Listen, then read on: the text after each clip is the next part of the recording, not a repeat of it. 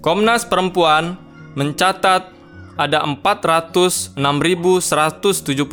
kasus kekerasan terhadap perempuan yang dilaporkan dan ditangani selama tahun 2018. Angka ini naik sebanyak 348.466 kasus dari tahun sebelumnya. Pelaku kekerasan seksual yang paling tinggi adalah orang terdekat, seperti pacar, ayah kandung, ayah tiri, dan keluarga lainnya. Seorang anak di Bandar Lampung diperkosa oleh ayah kandungnya sendiri selama 13 tahun sejak usianya 10 tahun. Korban dipaksa dan diancam menggunakan pisau akan ditusuk apabila menolak kemauan ayah kandungnya. Seorang dosen di salah satu universitas negeri di Semarang melakukan pelecehan seksual terhadap beberapa mahasiswanya. Korban mengalami trauma tapi kampus justru men menekan korban dan melindungi pelaku demi nama baik kampus. Dosen tersebut masih berkeliaran di kampus. Seorang mahasiswi di salah satu universitas negeri di Medan menjadi korban pelecehan seksual, bahkan hampir diperkosa oleh dosennya. Saat ini, korban bahkan takut kepada bapak kandungnya sendiri karena mengalami trauma. Halo teman-teman. Nah, uh, ini adalah podcast uh, pertama LBS Semarang. Uh, memang podcast pertama ini uh, harus kita buka dengan sesuatu yang agak menyeramkan gitu ya. Uh, dan itu tergambar dari narasi yang teman-teman dengarkan uh, sebelumnya di awal. Narasi yang uh, teman-teman dengarkan di awal itu adalah gam bagaimana gambaran kecil uh, peristiwa atau uh, gambaran kecil kekerasan seksual terhadap perempuan di Indonesia. Saya sampaikan itu adalah gambaran kecil karena uh, kenyataannya apa yang terjadi jauh lebih besar daripada apa yang disampaikan dari narasi yang tadi uh, teman-teman dengarkan. Teman-teman sampai saat ini uh, mungkin berpikir bahwa pandemi uh, apa? Pandemi ini membuat angka kekerasan seksual terhadap perempuan itu menurun. Karena semua orang di rumah saja gitu ya. Tapi ternyata uh, nggak begitu kenyataannya. Jadi kekerasan seksual itu uh, memiliki ruang yang sangat besar bahkan tanpa ruang pertemuan fisik kekerasan seksual bisa terjadi. Dan itu uh, yang terjadi selama masa pandemi di mana uh, berdasarkan uh, laporan yang diterima uh, satu lembaga yang biasanya mereka pada tahun-tahun sebelumnya menerima laporan itu dua uh, kasus pada masa pandemi ini mereka menemukan empat laporan yang uh, modusnya adalah korban yang menjadi uh, korban yang korban adalah remaja yang menjadi korban dari pornografi atau uh, diminta untuk mengirimkan gambar-gambar uh, dirinya tanpa busana misalkan. Dan kemudian uh, remaja ini diancam akan disebarkan uh, fotonya uh, kemudian apabila dia tidak mengirimkan gambar lagi. Nah itu praktik-praktik selama pandemi yang banyak sekali terjadi nah Damar Lampung itu mencatat ada empat aduan soal kasus itu dalam narasi yang teman-teman tadi sempat dengarkan Komnas Perempuan itu mencatat ada 46.000 kasus kekerasan seksual terhadap perempuan. Itu yang tercatat, itu yang yang terlaporkan. Biasanya yang tidak terlaporkan itu jumlahnya tiga bahkan empat kali lipat dari apa yang uh, dilaporkan. Belum lagi akses orang untuk melaporkan dan kesadaran orang untuk melaporkan itu juga belum tinggi. Teman-teman juga tadi mendengar bagaimana uh, kekerasan seksual terjadi di kampus yang uh, selama ini dipandang sebagai kampus uh, sebagai ruang yang aman untuk belajar. Tapi ternyata uh, predator ada di sana dan dilindungi oleh kampus. Kawan-kawan juga mungkin sempat baca di Tirto ID uh, kombinasi dengan beberapa media berita juga mencatatkan peristiwa kekerasan seksual yang dialami oleh uh, seorang perempuan di apa di gereja Katolik yang uh, akhirnya itu tidak diungkap dan uh, lebih memilih untuk melindungi pelaku. Tidak hanya di gereja Katolik, di pesantren, di kampus, di sekolah itu terjadi. Sehingga kenapa tidak ada ruang aman itu ya? Kenapa sama sekali tidak ada ruang aman untuk orang bisa bebas dari kekerasan seksual? Bahkan dalam ruang-ruang yang dianggap sebagai ruang-ruang aman dan ruang-ruang mulia. Nah, uh, hari ini sore ini gitu ya, kita akan coba membahas itu. Kenapa itu bisa terjadi gitu? Bagaimana itu bisa terjadi? Lalu kita mau ngapain gitu? Bersama dengan saya, saya Cornel Gea, saya uh, moderator kondang gitu ya. Jam terbang jam terbangnya udah tinggi gitu ya. Boleh lah ya pak videografer saya menyombongkan diri ya. Jarang soalnya saya dipuji gitu ya. Ya uh, saya akan mengajak teman-teman untuk me menyeberang ke masa masa lalu atau masa lampau tentang kekerasan seksual ini saat ini dan uh, mengajak teman-teman juga untuk membawa teman-teman ke masa yang akan datang uh, kondisi yang kita inginkan terkait perlindungan uh, perempuan dari kekerasan seksual. Di sebelah saya uh, sudah ada Ibu Eti. Halo Bu Eti. Oh, halo Pak Kornel. Selamat sore. Sore. ini ini pertama di podcast ya Ibu ya? Uh, iya pertama pertama. Iya. Ya, uh, Ibu Eti sering uh, ngobrol dengan anak-anak muda, anak-anak tua juga, orang tua ya maksudnya ya, orang tua juga uh, terkait advokasi uh, kekerasan seksual termasuk uh, advokasi untuk pengesahan uh, rancangan undang-undang penghapusan kekerasan seksual. Walaupun memang ini uh, the first time in podcast ya. Ya, ya LBS Semarang uh, pertama. Ya, uh, kita akan dipandu oleh uh, Bu Eti untuk bisa memahami bagaimana kekerasan seksual, khususnya juga uh, memahami bagaimana kondisi perlindungan kekerasan seksual di Jawa Tengah begitu. Nah, uh, yang yang pertama mungkin uh, teman-teman akan bingung atau teman-teman ingin menetapkan satu titik adalah sebenarnya kekerasan seksual itu apa Bu Eti? Hmm.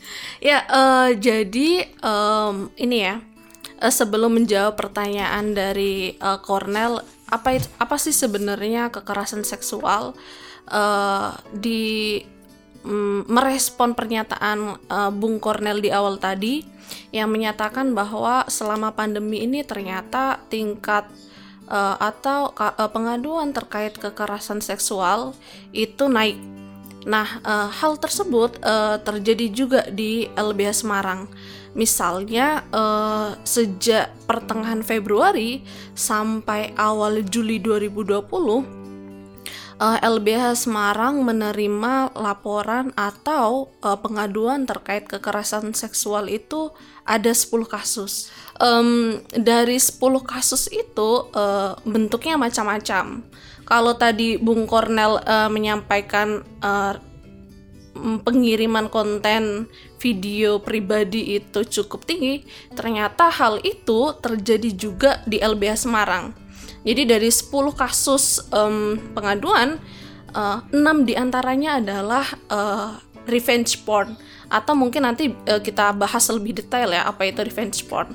Tapi uh, di awal ini yang paling penting adalah saya ingin memberikan gambaran bahwa konteks uh, tindakan kekerasan seksual itu naik di mana-mana.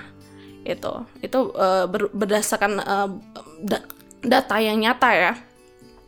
Nah, selanjutnya kalau ditanya apa sih uh, kemudian kekerasan seksual? Nah, kekerasan seksual itu adalah um, setiap perbuatan yang menghina, kemudian merendahkan ataupun menyerang uh, uh, seseorang di mana uh, hal tersebut apa yang diserang uh, itu bisa macam-macam satu bisa fisiknya kemudian hasrat seksual seseorang ataupun fungsi reproduksi dari seseorang. Nah kemudian perbuatan tersebut dilakukan tanpa adanya satu persetujuan dari orang tersebut. Sehingga uh, pun kalau ada persetujuan itu bukan berdasarkan kehendak bebas dari dari orang tersebut.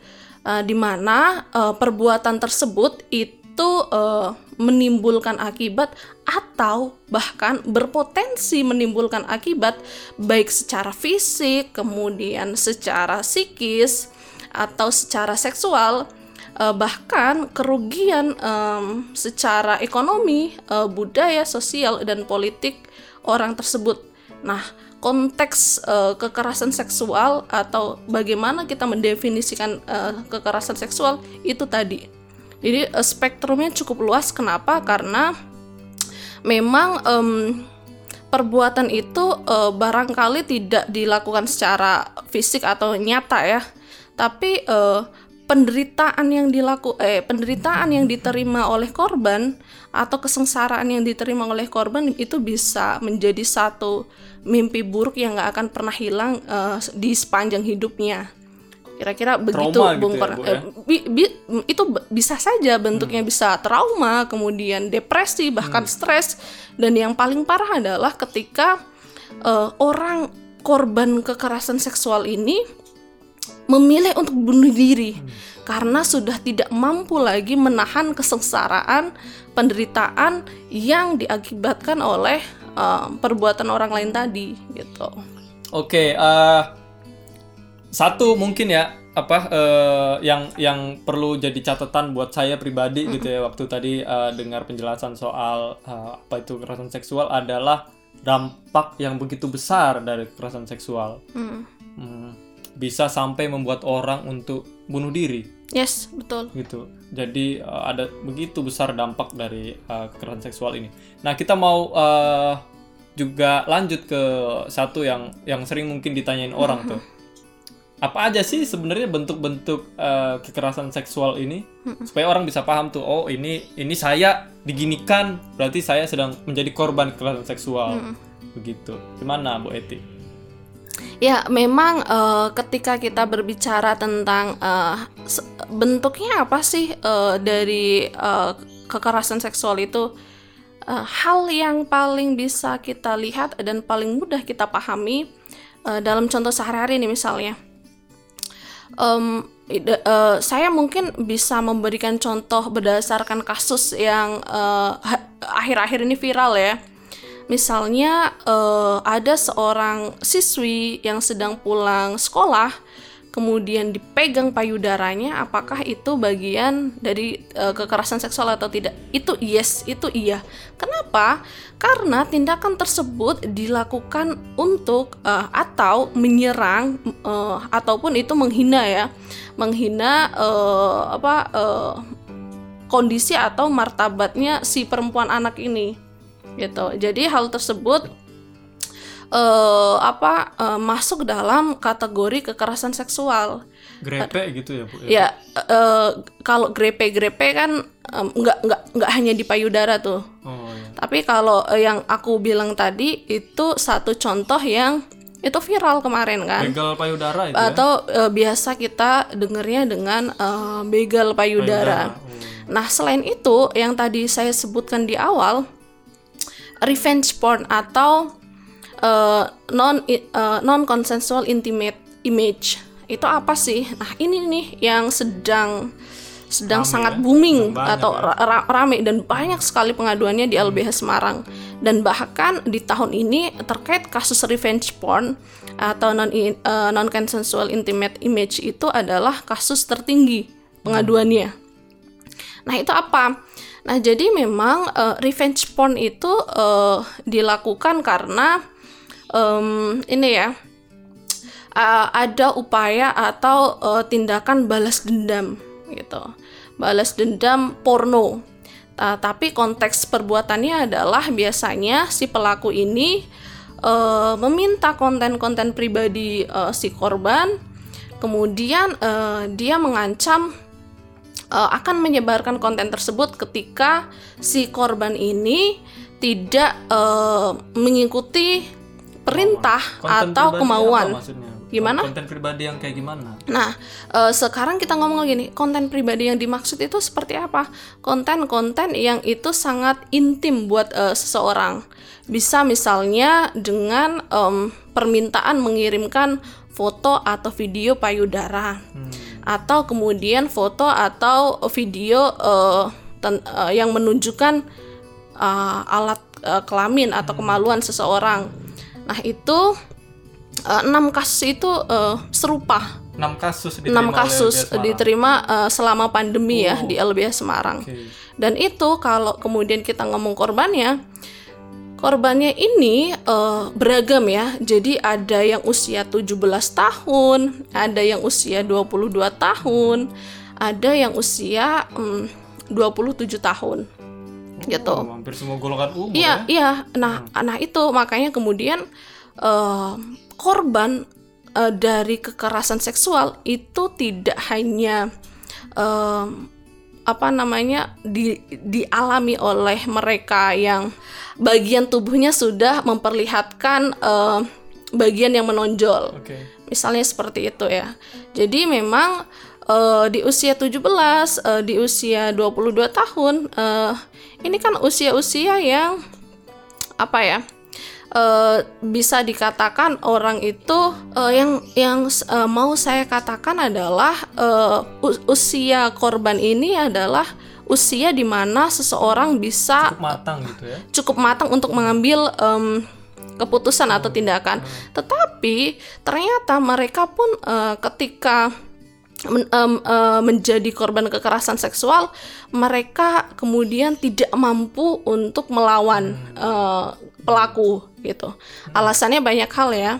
Eh, misalnya eh, yang paling sering terjadi itu eh, peristiwa eh, pengancaman itu eh, dibarengi dengan p- sorry pengancaman penyebaran konten pribadi itu di eh, dibarengi dengan ancaman yang lain gitu misalnya karena si ini eh, atau si A itu pernah melakukan hubungan persetubuhan nah, saya akan menyampaikan ke orang-orang terdekatmu kalau kamu pernah melakukan demikian Dibuktikan dengan gambar gitu ya, dibuktikan bisa video dengan gitu ya. gambarnya dan video. Jadi eh, alasan tersebut itu yang digunakan secara terus-menerus oleh pelaku Hmm. Agar eh, kemauan pelaku itu tetap dituruti oleh korban. Iya, Dia jadi korban berulang kali berarti Yes, ya. betul. Dan sepanjang dia menjadi korban kekerasan seksual, dia ternyata tidak cukup punya daya, dia tidak cukup punya uh, energi atau tenaga atau keberanian untuk speak up tentang kondisi tersebut. Kenapa? Ternyata banyak masalahnya. Uh, hal tersebut bisa karena satu, kalau kita mau jujur, uh, masyarakat kita uh, masih uh, sangat apa kental dengan budaya menyalahkan korban atau victim blaming. Iya, iya. Ya, jadi kalau ada apa-apa si perempuan dulu yang akan disalahkan. Oh, pakaianmu yang begitu Iya, gitu ya. ini ini salahmu. Kenapa kamu mau? Kenapa kamu berpakaian seperti itu? Nah, uh, korban-korban ini menjadi semakin ketakutan. Jadi Sudah dia jadi ya. korban, kemudian dikorbankan lagi uh, d- uh, di uh, di tengah kondisi masyarakat yang seperti ini. Akhirnya dia takut untuk speak Yes. up juga ya. Ya, dia takut, uh, dia semakin takut uh, speak up, uh, kemudian uh, angka kekerasan itu akan semakin naik karena pelaku nggak pernah ditindak.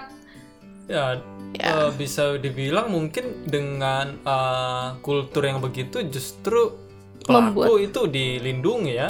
Iya, uh, iya meskipun tidak secara Iya, langsung tidak secara ya. langsung. Ya. Dan itu menyuburkan praktik-praktik serupa Iya, terjadi. iya. Dan itu membuat keberulangan karena yang pertama pelaku tidak ditindak, eh, si korban tidak berani speak up, artinya dia tidak mungkin melaporkan tindakan kekerasan seksual yang dia yang dia alami. Eh, eh, akibatnya si pelaku akan semakin merajalela dalam tanda kutip ya Oh, untuk melakukan iya, iya, iya. Tindakan kekerasan sehingga ada keberulangan baik di korban yang sama maupun korban yang berbeda gitu. Pantes ya, eh, kayaknya dulu juga saya sempat sempat eh, dengar satu kasus begitu ya, eh, di mana ketika si korban mengancam akan melaporkan, malah si pelaku percaya diri bilang laporkan aja gitu ya. Iya betul, iya Brengsek betul. kamu ya mas, Iya. rengsek kamu. Jadi memang eh, kenapa sampai kemudian pelaku sepercaya diri itu? Iya. Yang pertama kalau itu adalah konteksnya eh, apa korban kekerasan seksual itu eh, belum diatur di dalam peraturan hukum kita, misalnya di KUHP. Mm-mm. Yang udah diatur itu kan perkosaan, eh, kemudian pencabulan.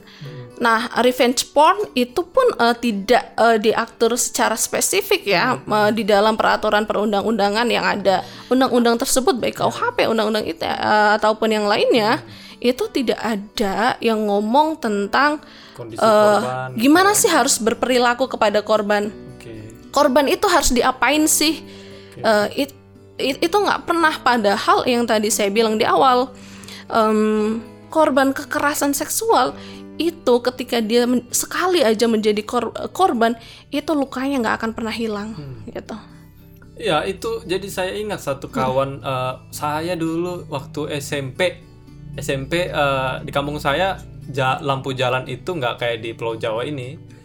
Sat- 10 km bisa baru ada lampu jalan. Jadi lamp- jalanan itu begi- sangat gelap.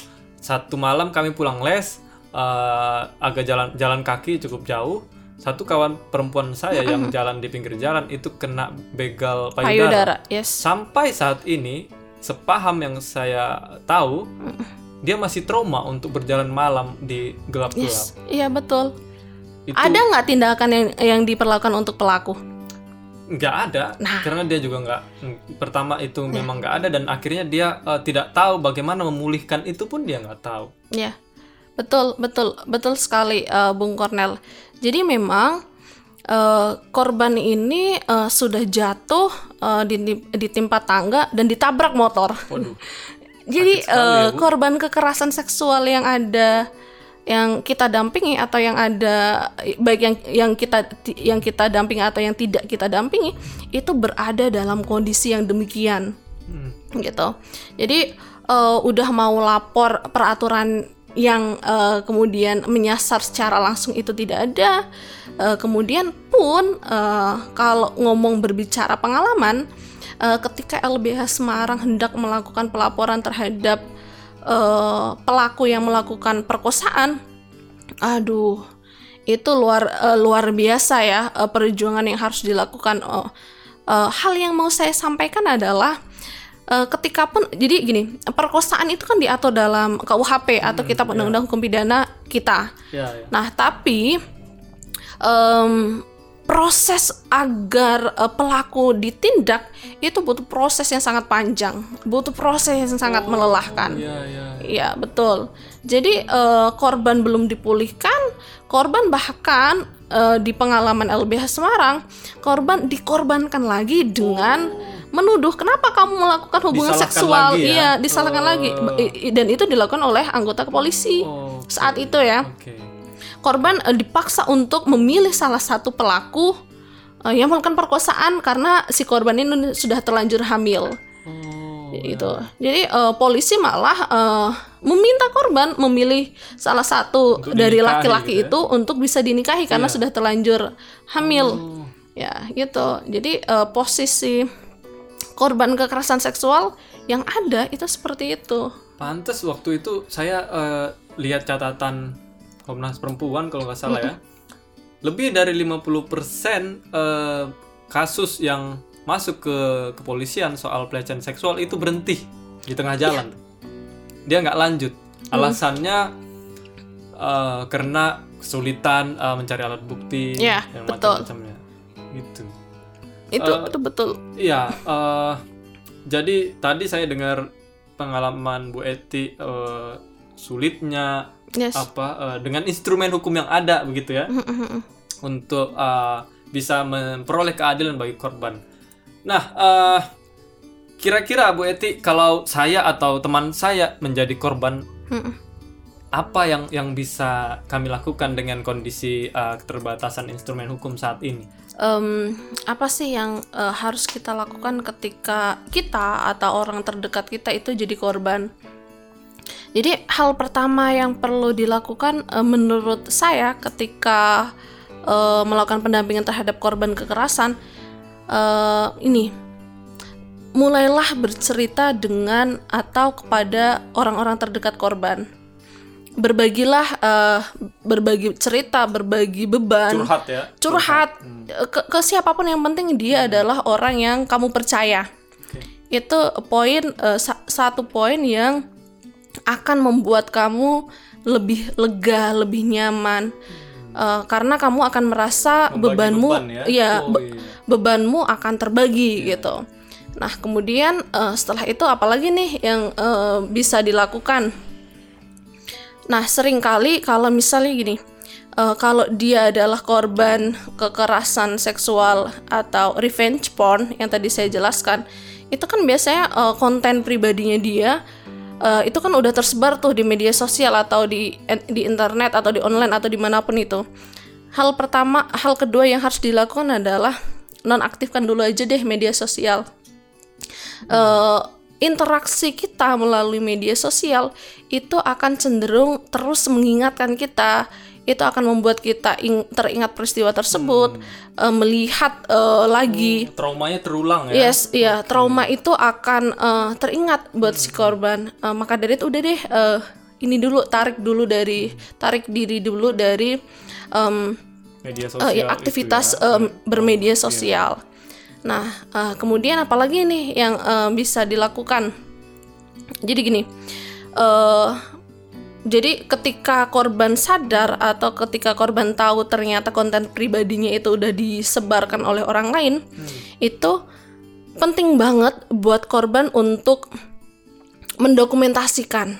Ah, menyimpan histori Yes. itu ya. Iya, Oke. betul. Eh, maksud saya bukti-bukti bahwa eh, tindakan atau perilaku kekerasan seksual yang dia alami itu bisa menjadi salah satu bukti ketika akhirnya dia eh, berkeinginan untuk melanjutkan em, apa istilahnya melaporkan tindakan tersebut kepada pihak yang berwajib. itu opsional Ada sih. bukti ya dia. Iya. Itu bisa kayak chat bukti chat Yes, gitu ya. bisa bukti chat, bu- bukti screen capture, fotonya dia yang diupload, eh, atau apa pun itu, foto atau video itu di screen capture, eh, kemudian itu dikumpulkan dan i- sekali lagi itu opsional ya, tapi itu jadi yang hal yang penting banget ketika kamu hendak melakukan eh, pelaporan ke pihak berwajib, karena eh, saat balik lagi di hukum kita ya pem- apa namanya eh, proses eh, satu eh, dugaan tindak pidana itu harus dibuktikan. Oh, harus ada alat bukti ya. Ya betul. Jadi harus ada alat buktinya gitu yang membuktikan memang dia adalah korban Iya, ada kekerasan seksual. itu ya. Yes, betul. Oke. Nggak ada itu nggak bisa lanjut ya. Berat. Berat ya. ya sangat sulit gitu. Nah, kemudian em, coba ini eh, kalau kamu merasa stres, merasa depresi, merasa Sering mbak Oh. saya depresi. korban kekerasan seksual Pak Oh, Cornel. soal akhir bulan. Ya, ketika kamu jadi korban kekerasan seksual dan kamu depresi, kamu merasa hidupmu nggak berarti lagi, coba deh ini, coba eh, ketemu dengan eh, atau ikuti forum-forum penyintas. Oh. Ya, jadi eh, hari ini itu eh, para penyintas korban kekerasan seksual itu cukup berani untuk Berkomunitas gitu ya. berkomunitas, kemudian melakukan diskusi-diskusi webinar itu cukup masif eh, dan itu ada gitu itu loh. penting banget ya mbak. ya? Itu penting banget karena eh, apa eh, kekuatan penyintas eh, ketika dia berhasil keluar dari zona zona yang tidak nyamannya dia itu akan menjadi motivasi buat korban lainnya. Oh iya, gitu. cerita cerita Yes. eh, ini ya, cerita orang yang berhasil struggle menghadapi struggle itu Betul, ya. Oke. betul, betul, betul, Bung Jadi motivasi ya untuk Iya. untuk dia bisa eh, melewati masa sulit itu juga. Nah, terus eh, ada satu hal lagi nih yang penting. Apa tuh mbak? eh coba juga datengin psikolog. Kalau kamu memang benar-benar udah mau melakukan aktivitas apa pun, kamu nggak nggak udah nggak sanggup lagi tuh, udah depresinya berat, eh, kemudian eh, merasa eh, ketakutan eh, dan kamu butuh eh, tenaga ahli, coba datengin psikolog. Gitu. Oke. Dan ini satu lagi, Bung, karena kalau kita pakai kita datang ke psikolog dan dia mengeluarkan resume terhadap kondisinya si korban, oke, oke, it, eh, resume itu Visum juga akan itu kita ya? ya, eh, visum et scatum atau hanya sebatas rekomendasi, dari Rekomendasi, psikolog ah, ah, ahli. itu akan digunakan juga sebagai alat bukti di kepolisian, kepolisian. gitu berdasarkan pengalaman LWH eh, ketika kita buat LP eh, resume itu yang dijadikan rujukan eh, sama eh, polisi untuk menilai kerugian yang dialami oleh korban. Nah selain itu apalagi uh, jadi gini, uh, kita tahu bahwa uh, tindakan kekerasan seksual itu sebagiannya adalah memang sudah diatur di dalam Kitab Undang-Undang Hukum Pidana Ya, atau KUHP ya. Uh, da- dan itu urusan hukum lah. Ya, Ya itu itu urusan hukum yang uh, ketika kamu pengen kasus itu di uh, ditindak oleh yang berwajib, kamu butuh banget bantuan teman-teman uh, pengada layanan atau Oh, LBH LBH. iya, pendamping hukum ya. Yes, betul. Tentu aja pastikan LBH yang kamu datengin itu adalah LBH yang me- mereka memang concern di isu perempuan atau mereka memang punya perspektif gender yang baik. Oke. Gitu. Menghindari dia jadi korban lagi ya. Betul, betul sekali. Oke. Nah, terus eh, hal yang terakhir nih yang eh, barangkali bisa dilakukan adalah jadi gini, eh, korban korban-korban kekerasan seksual pada satu kondisi merasa bahwa dirinya itu adalah orang yang udah nggak berharga. Karena eh, apa konten pribadinya dia sudah mm, tersebar eh, atau kemudian dia sudah pernah jadi korban perkosaan dia merasa bahwa dirinya adalah itu sesuatu barang yang rusak yang nggak berharga dan lain sebagainya penerimaan terhadap diri, Diri sendiri. Oh, yes. itu eh, eh, itu membuat eh, hidup eh, kamu akan lebih nyaman gitu. Satu tindakan yang ngebuat kamu eh, jadi korban kekerasan seksual itu nggak ngebuat diri kamu jadi orang yang nggak bernilai. Kamu tetap orang yang bernilai dan berharga Iya, iya. gitu. Iya benar. Nah eh, beberapa cara tadi beberapa mudah untuk diakses. Misalkan eh, teman untuk bercerita itu mungkin orang bisa akses. Nah untuk komunitas tuh kira-kira ki- komunitas apa aja ya Mbak? Pernah tahu nggak ada komunitas di Jawa Tengah atau di Kota Iya. Semarang yang eh, penyintas isinya adalah penyintas. Iya, eh, jadi memang em, eh, s- penyintas itu kalau di Semarang sependek yang saya tahu itu ada namanya eh, support group Skartaji. Oh ya. Eh, dia isinya itu orang-orang penyintas yang berhasil struggle dan eh, buatku mereka adalah pemenang ya. Oke. Eh, mereka menang karena mereka berhasil melalui fase kehidupan mengerikan di hidupnya itu Iya iya. gitu dan itu eh, mereka aktif berdiskusi aktif beraktivitas dan mereka pasti akan sangat senang untuk eh, bertukar pikiran bercerita bersama dengan korban lainnya Nah, terus ada lagi tuh Mbak, oh, Hmm. yang ketiga tuh soal ahli psikolog dan eh, pendampingan hukum. Saya pernah cek recheck gitu ya, la- apa ba- berapa yang harus saya bayar untuk mendapatkan satu kali konsultasi yang itu cuma satu sampai dua jam, jam itu bisa tiga ratus ribu. hmm, Nah, lumayan ya Iya, itu sangat lumayan. Itu banyak, Mbak, untuk Oh, itu satu dua jam itu. Nah, eh untuk orang-orang seperti saya dan mungkin teman-teman lain tuh, Hmm. gi- gimana caranya supaya kami tetap bisa memperoleh akses itu?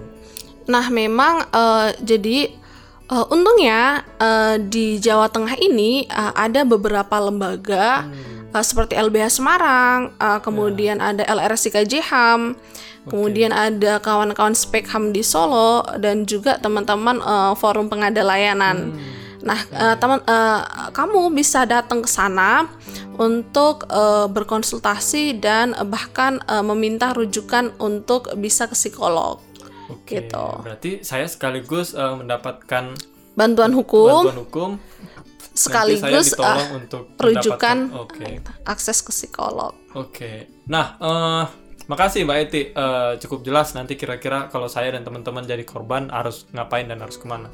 Nah, ada satu hal yang satu kasus yang yang viral banget. Eh, saya lihat itu di tautan Twitter dan itu sudah di retweet banyak sekali orang dan menyita banyak perhatian sampai artis juga eh, concern soal itu. Nah, itu kasus fetis jari. Oh iya iya. Nah, iya, itu iya. eh, gimana Mbak Eti melihat itu Ya. dan eh, bagaimana kasus itu? Nah ya. Jadi memang eh, kalau teman-teman mengikuti keviralan berita itu Iya viral banget mbak. yang eh, sangat viral sekali, teman-teman bisa lihat kan eh, korbannya adalah seorang lelaki. ya. Yes, betul.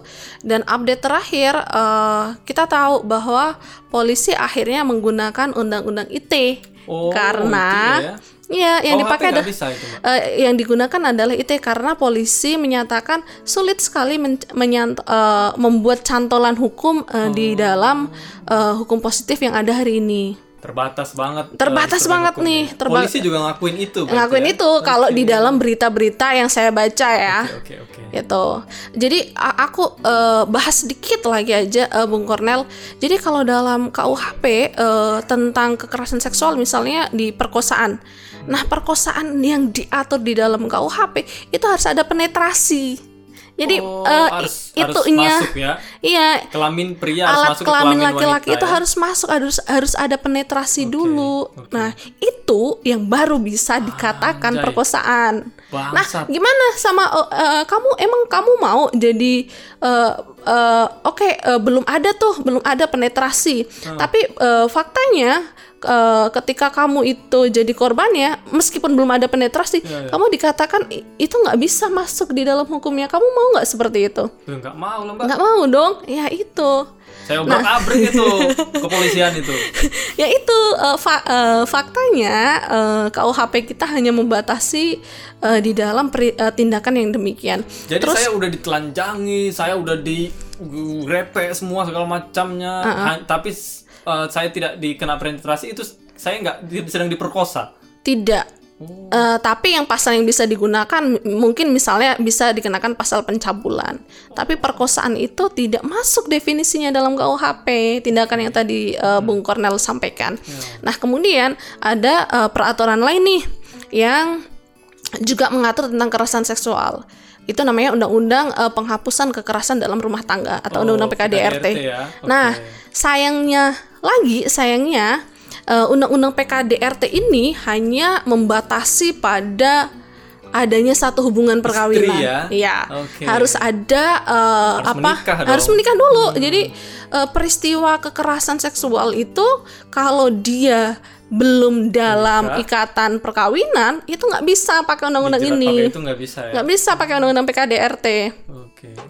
Nah, kemudian eh, tadi kita udah ngobrol panjang lebar nih eh, tentang kondisi eh, yang dialami korban, kemudian fakta fakta-fakta hukum atau eh, aturan hukum yang ada.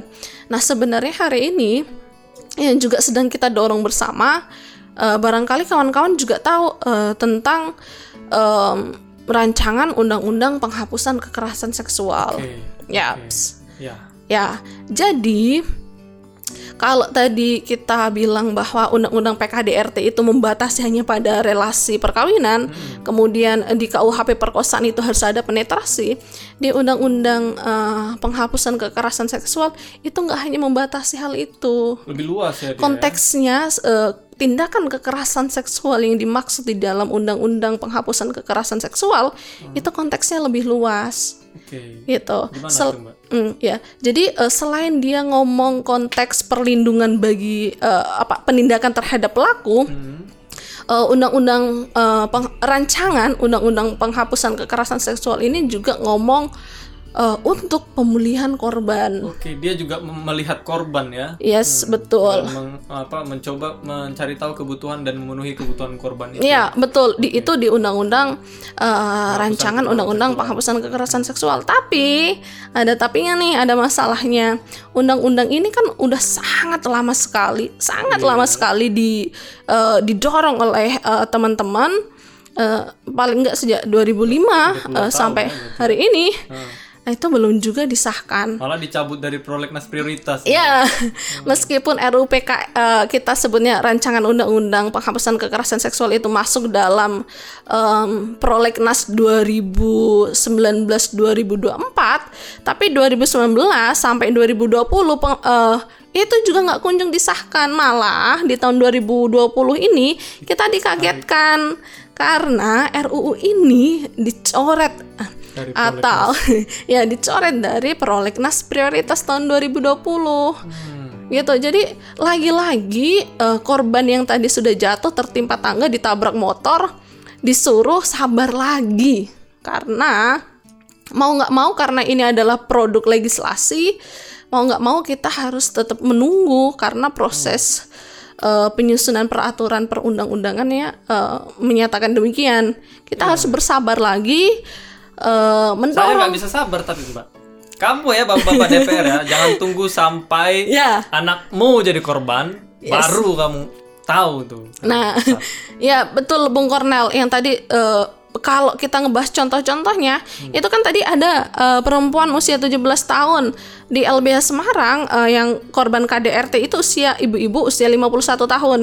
Dan tadi Oh. eh, pakai eh, contoh kasusnya si fetis jarik, Hmm. itu laki-laki semua korbannya kan? Iya, berarti laki-laki juga dilindungi oleh RUU ini ya. Iya betul. Nah artinya sebenarnya eh, yang mau saya katakan adalah ke, tindakan kekerasan seksual itu bisa diterima dan potensial eh, diterima oleh Bisa siapa pun. menimpa Siapa pun tanpa memandang pakaianmu seperti apa, agamamu Biarpun apa. saya pakai celana pendek atau yang pakai tutupan juga bisa jadi korban. Iya, iya betul, iya, iya betul, betul banget gitu.